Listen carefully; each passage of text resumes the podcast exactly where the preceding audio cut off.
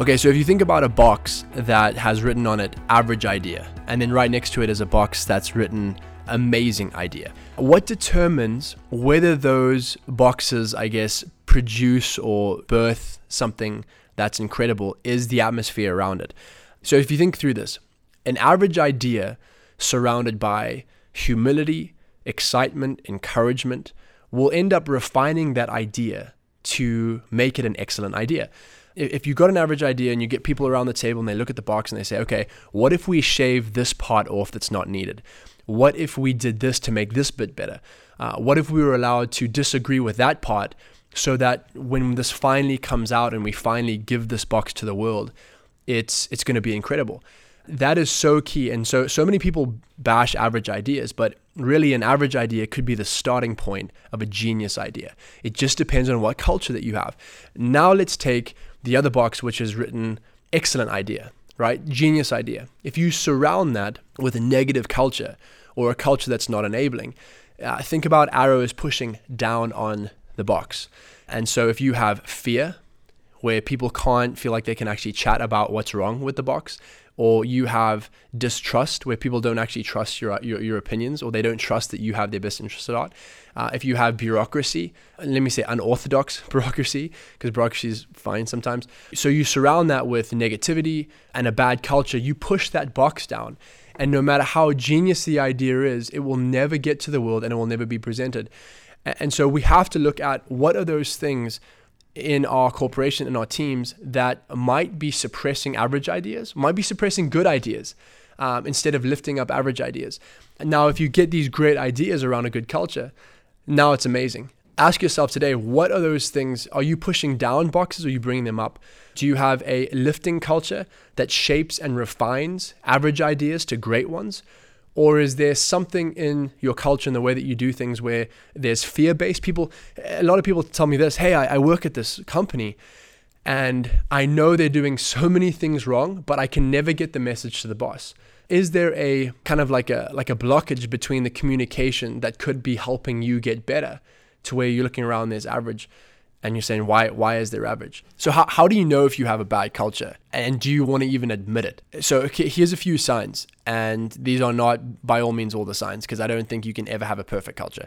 But one is that when you're in meetings, there's maybe three people that contribute and ten people in the meeting that don't, in, in the big meetings.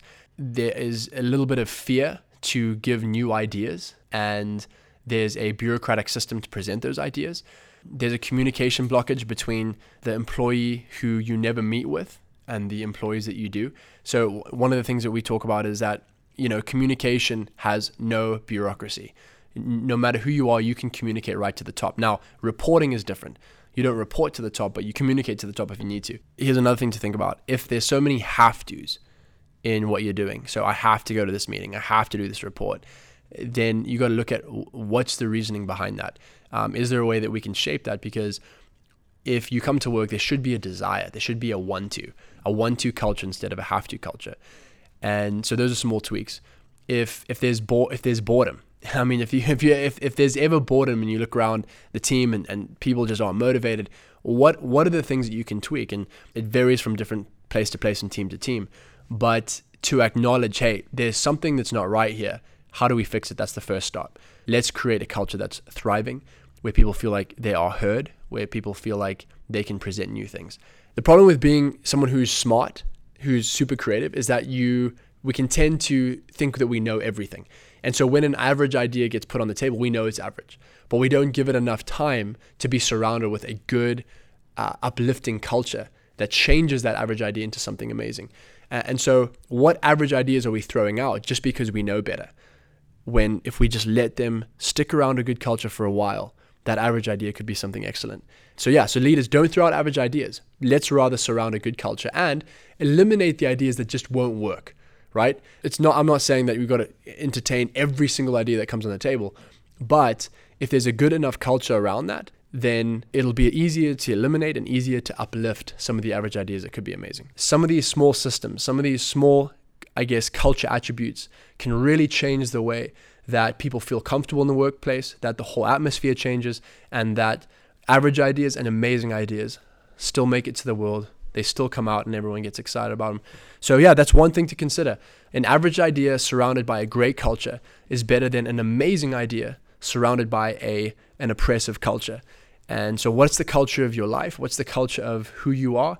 Even Jesus said this, what he left us with wasn't a huge strategy, but a culture of life, love, humility, honor, and and really just faith.